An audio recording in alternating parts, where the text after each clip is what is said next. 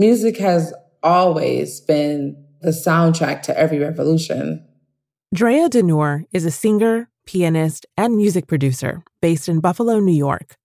Like, even if you go back to a plantation, right, where you have enslaved persons, what got them through wasn't just merely faith, they actually literally sang. And today, Drea says, music is still central to revolutions, to protest movements, to anti violence campaigns. And she's one of the many artists writing songs for the moment. These lyrics may strike a chord for you. Mama, please, I can't breathe. Get these demons off of me. Got the knee on my neck. I'm on the ledge.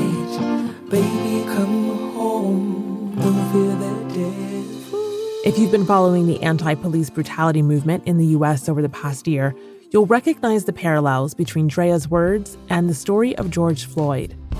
He was killed when a Minneapolis police officer knelt on his neck for 8 minutes and 46 seconds. George called out for his late mother while he slowly suffocated to death, and while other police officers failed to intervene. Now, the song Mama Please, made by Drea d'Nur, Chicago activist Rami Nashashibi, and Louisville councilman Jecorey Arthur, has become a tribute to his memory. It's also become an anthem for police reform. Today, we're bringing you the first in what will be a series of episodes this year about how music has the power to unite, heal, support, and change a community. The artists behind Mama Please say the song aims to do just that. It's become the musical beacon for something called Cariol's Law, new legislation that requires that police officers intervene to stop colleagues from committing brutality. I sat down with Drea to talk about how the song and that movement got linked. I'm Malika Bilal, and this is The Take.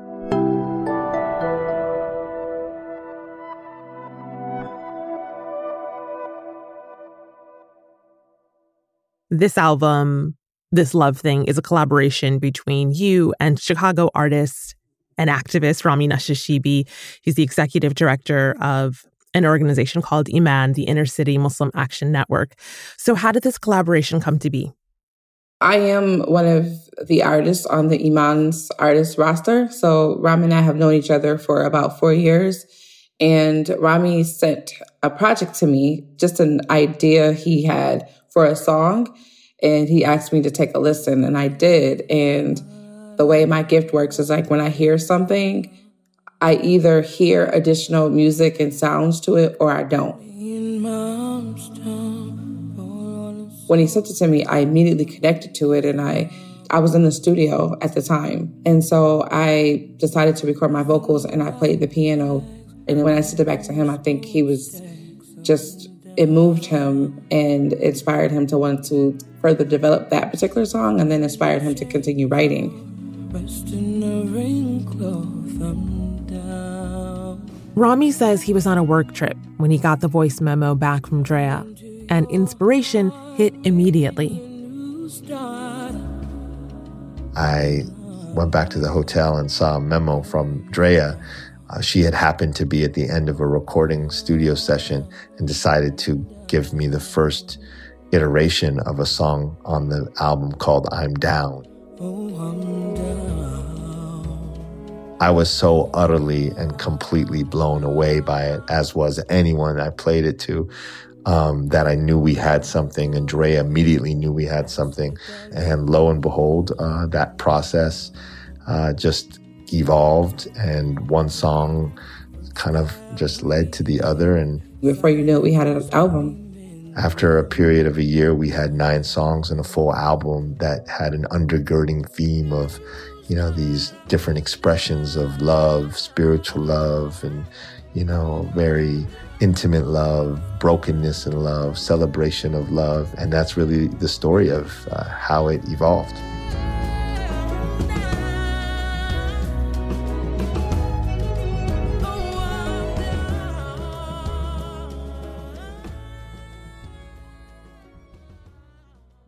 So, Mama Please is the first single off the album. Where did the inspiration for that song come from? Rami wrote that song. I just helped to produce the music to that song. And he says he was definitely inspired by what happened to George Floyd. Rami started writing Mama Please in May 2020, just after George Floyd was killed. The song's lyrics weave together some of George Floyd's last words with other stories as well, like that of Breonna Taylor, a 26 year old woman who police shot and killed in Louisville, Kentucky last March. She was asleep in her bed at the time. In the song, Rami also mentioned injustices abroad. The storytelling of Mama Please really begins with the first confrontation that I've ever had as a young person with military police type violence. And that, of course, is as a young Palestinian. I visited family in the West Bank and Ramallah and strip searched as a 10 year old. So start with the story of little Mahmoud. And then, you know, transition, of course, to the gut wrenching stories of young Latino children at the border being separated from their families, put in cages. Dogs off the leash, Maria begging, And from there, then linking it to the story of George Floyd, Breonna, and of course, I didn't write those lyrics. Jecorey Arthur, I mean, he wrote all those lyrics. Jecorey Arthur is an activist, professor of music, and now also a politician in Louisville, Kentucky. In a few weeks, he'll be sworn in as the city's youngest Metro Council member ever. But for the purposes of this discussion, he's first and foremost a hip hop artist.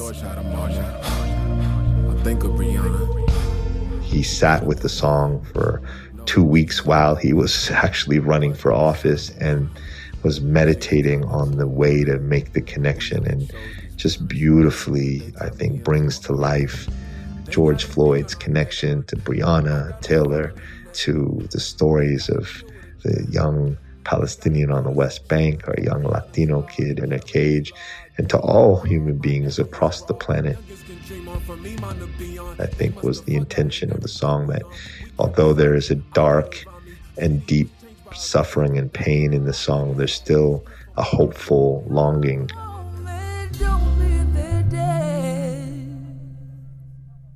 The lyrics of Mama Please cast a wide net.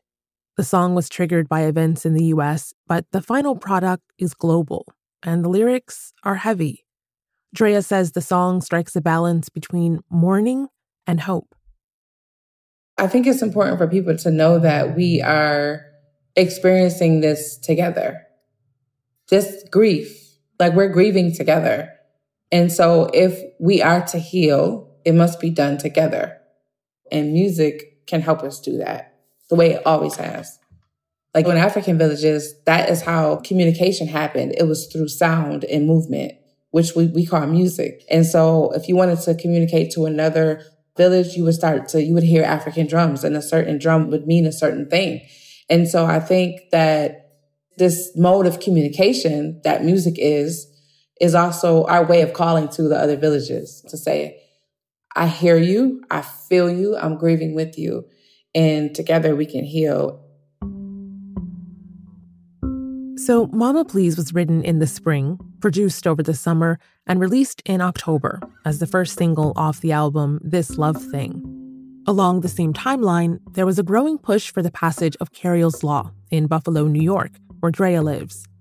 It aims to hold Buffalo police officers accountable for each other and is named after a former police officer and now activist named Cariol Horn.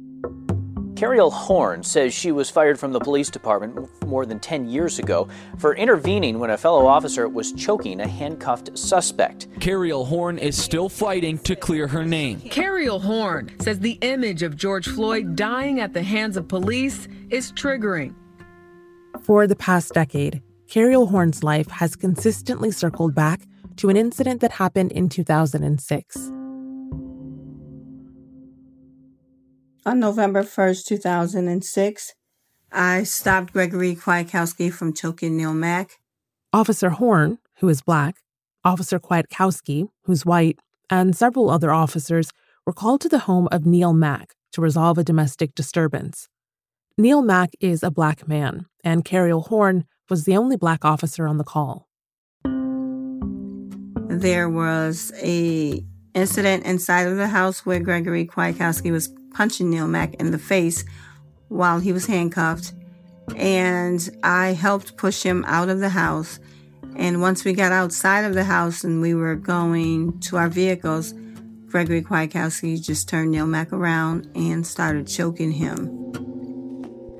That's when I yelled to him, Greg, you're choking him, thinking that his adrenaline was still going from whatever happened inside the house prior to me coming on the scene. And then once I grabbed his arm from around Neil Mack's neck, he punched me in the face. And then I tried to defend myself, and two officers got between us, and two officers pulled me back. Officer Horn says Officer Kwiatkowski punched her so forcefully that she needed dental surgery afterwards. She also had to contend with a string of administrative charges from the police department. I was charged with several different charges harassment, obstructing. Three charges were for me going on a public access show, but each of the charges were false. The police department accused Officer Horn of endangering her colleagues by stepping in the way she did. They added more charges when she went on news shows to tell her side of the story. There was an investigation in which many of the officers gave conflicting testimonies. Then, Cariol Horn was fired. She says, I mean, they were trying to cover up their wrongdoing and not cross that blue line of silence. Gregory Kwiatkowski faced no charges or repercussions for his actions that day. In a separate case, he was sent to prison years later for using excessive force against four black teenagers.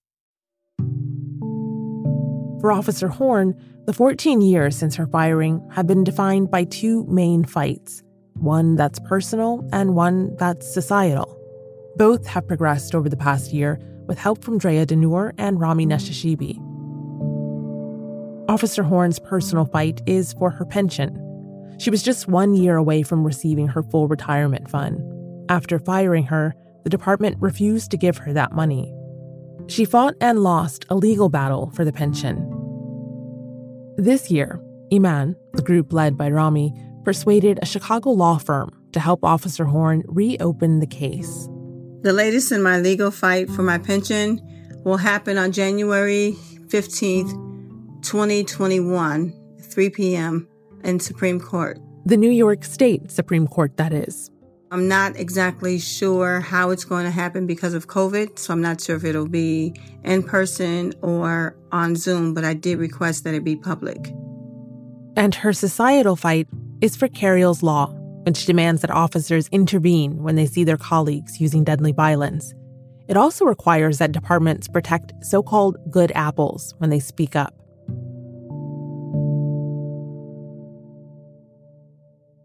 Officer Horn first started campaigning for the law years ago in her hometown of Buffalo. Andrea was inspired to join the cause when she saw Officer Horn's response to George Floyd's death. I saw the way she was so hurt and distraught by George Floyd's murder. She created this video and put it online. Hi, I've been trying to do this video for a minute now, but I keep getting teary eyed. She was crying. She couldn't even barely get through the video. It was so heartbreaking. I think about George Floyd and how he didn't have to die. And I was just like, man, we need a law because that would mandate that officers do what she naturally did. And if they didn't, there should be consequences for it. So Drea joined the team of people helping make Cariol's Law a reality in Buffalo. And with the pension fight and legislative campaign both underway, Drea and Rami invited Officer Horn to join their musical project as well. I asked Drea about that. We were smack dab in the middle of this fight to get Cariol's Law passed, and some of the leadership here in Buffalo had communicated publicly on, you know, some interviews that they've done all that they could do to help her and things like that. And we didn't necessarily agree with that. We felt like she has a good chance of getting justice and she just needs some people to work with her to just and stay consistent with her to just really get it done. It was just like, if we're to be pushing this song to get worldwide attention, then it just makes sense to just attach the national call for Cariol's Law to this movement because it was all the same thing. The Mama Please music video ends with a call for people to support Cariol's Law. It came out in early October. At the end of the month, the mayor of Buffalo signed the law into existence. But Officer Horn says her work is not over. Myself and the Cariol's Law team have talked to uh, people in different cities, so we would like to have Cariol's Law become a national law or a federal law. But we're working now to have it pushed as a state law in several different states. Drea and Rami hope their song helps gain traction for the national Cariol's Law movement or helps sway specific states to pass the legislation. They also invited Officer Horn to be in the music video itself. Throughout the last minute of the song, you see her marching, posing with other activists, holding her grandchildren. Drea says she and Rami wanted to honor Officer Horn as a person, not just a symbol. Rami often says that we're really good at hashtagging people after they've passed, but to actually honor somebody, honor the living legacy of somebody while they're still alive is such a beautiful offering. So that's what I believe we were able to do by dedicating this song to her and then actually putting her in the video with some of her children and grandchildren is something that she'll always have. Let's talk about the video because I watched it and I got chills. And then I watched it again because I, I almost couldn't believe what I was seeing. It just, it's so powerful. On the one hand, I feel as cliched as this sounds, my heart was soaring watching it. But then on the other hand, I feel almost depleted. Like it's very, it's hauntingly sad as well because it is the reality of life in America for so many Black people. So, what was that like for you and when you saw the finished product, what did you think? I just felt like it was powerful when I watched it. I'm like, this is a powerful video and this is a timely video and this needs to get out right now. That's what that was my first thought. This is really powerful and I was just happy that I could be a part of like such an important time in history. That's our trauma, millions of tears. That's my mama, 400 years. That's our trauma, feeling the fears. That's my mama, 400 years. I want to make music that people feel healed by. Like when you feel heartbroken, like what do you listen to? I know God gave me this gift, and I'm very honored that I can offer up a sound that is healing to people. And that's what I, I'm told constantly that the music is healing for people. See, sometimes people can't heal because they don't know how to say, this hurts and this is where it hurts and this is why it hurts. You know? And so that's what I do through my music. And I think when you can acknowledge the source of the pain and the depth of the pain, then I think you can begin to take steps to heal. And I believe that my gift was given to me to help aid that process. So, finally, where can people find the album and how can they support Cariol's cause? The This Love Thing album is streaming everywhere. So, you can go to our website, which is thislovething.com. There's a link right at the top that tells you uh, you can watch the video there. You can uh, find links to our album there as well. And there's a national cause for Cariol's Law. So, if you want to join that, join the petition, join our emailing list, you can go to cariolslaw.com And that's the take. Before we go, we just wanted to take a minute to say goodbye to the woman who's been our inspiring, driven, and lovably nerdy leader from day one. Graelyn Brashear has been part of Al Jazeera's audio team since 2017. She helped develop the take from scratch. And as Al Jazeera's head of audio, she's led us through our official launch, our growth to three times a week, our first live event on election night last year, and so much more behind the scenes. She's moving on to a new venture, but Graelyn, we're going to miss you terribly, and we'll do our best to make you proud. This episode was produced by Priyanka Tilve and me, Malika Bilal, with help from Dina Kesbeh, Negin Owliaei, Alexandra Locke, Amy Walters, and Ney Alvarez. Natalia Aldana manages our social media pages, and she'll be tweeting out links to more info about the This Love Thing album and Cariol's Law. We're at AJ The Take on Twitter and Instagram. Alex Roldan is our team sound designer, especially important for music episodes like today's. And Stacey Samuel is The Take's executive producer. We'll be back.